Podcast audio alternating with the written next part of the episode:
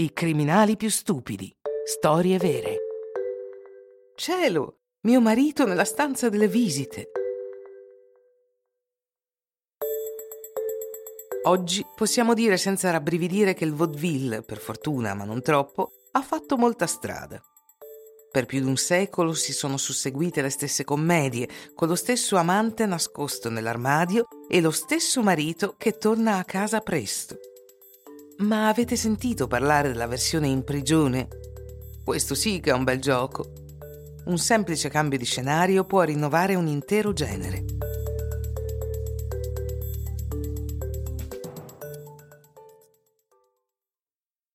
Atto primo. Si alza il sipario sulla prigione della contea di Enrico, in Virginia. A settembre 2012 Frank Blake ha 33 anni e sta trascorrendo gli ultimi mesi della sua condanna dietro le sbarre. I giorni nella cella sono simili, quindi il nostro detenuto potrebbe iniziare a confondersi con le date sul calendario. Potrebbe non sembrare un grosso problema, ma questo dettaglio gli costerà caro. Atto secondo. Oggi è il giorno della settimana in cui i parenti dei prigionieri possono ricevere una visita. Dietro il vetro, Frank aspetta con impazienza che arrivi la sua ragazza, ma improvvisamente non una, ma due donne si presentano per chiedere di vederlo. Un momento di incertezza e incomprensione.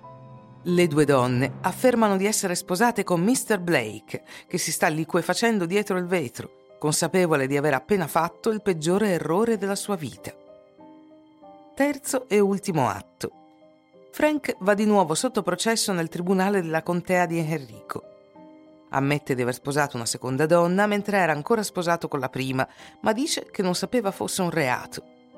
Sfortunatamente per lui, la bigamia è effettivamente condannabile in Virginia, specialmente quando gli investigatori scoprono come bambole russe che l'accusato è sposato con una terza persona, che fortunatamente non è venuta in sala visite quel giorno.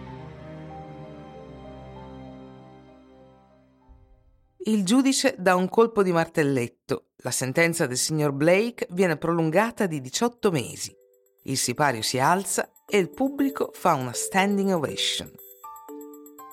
Si suggerisce a Frank di comprare un'agenda per il tempo che gli resta in prigione nel caso abbia ancora due o tre matrimoni.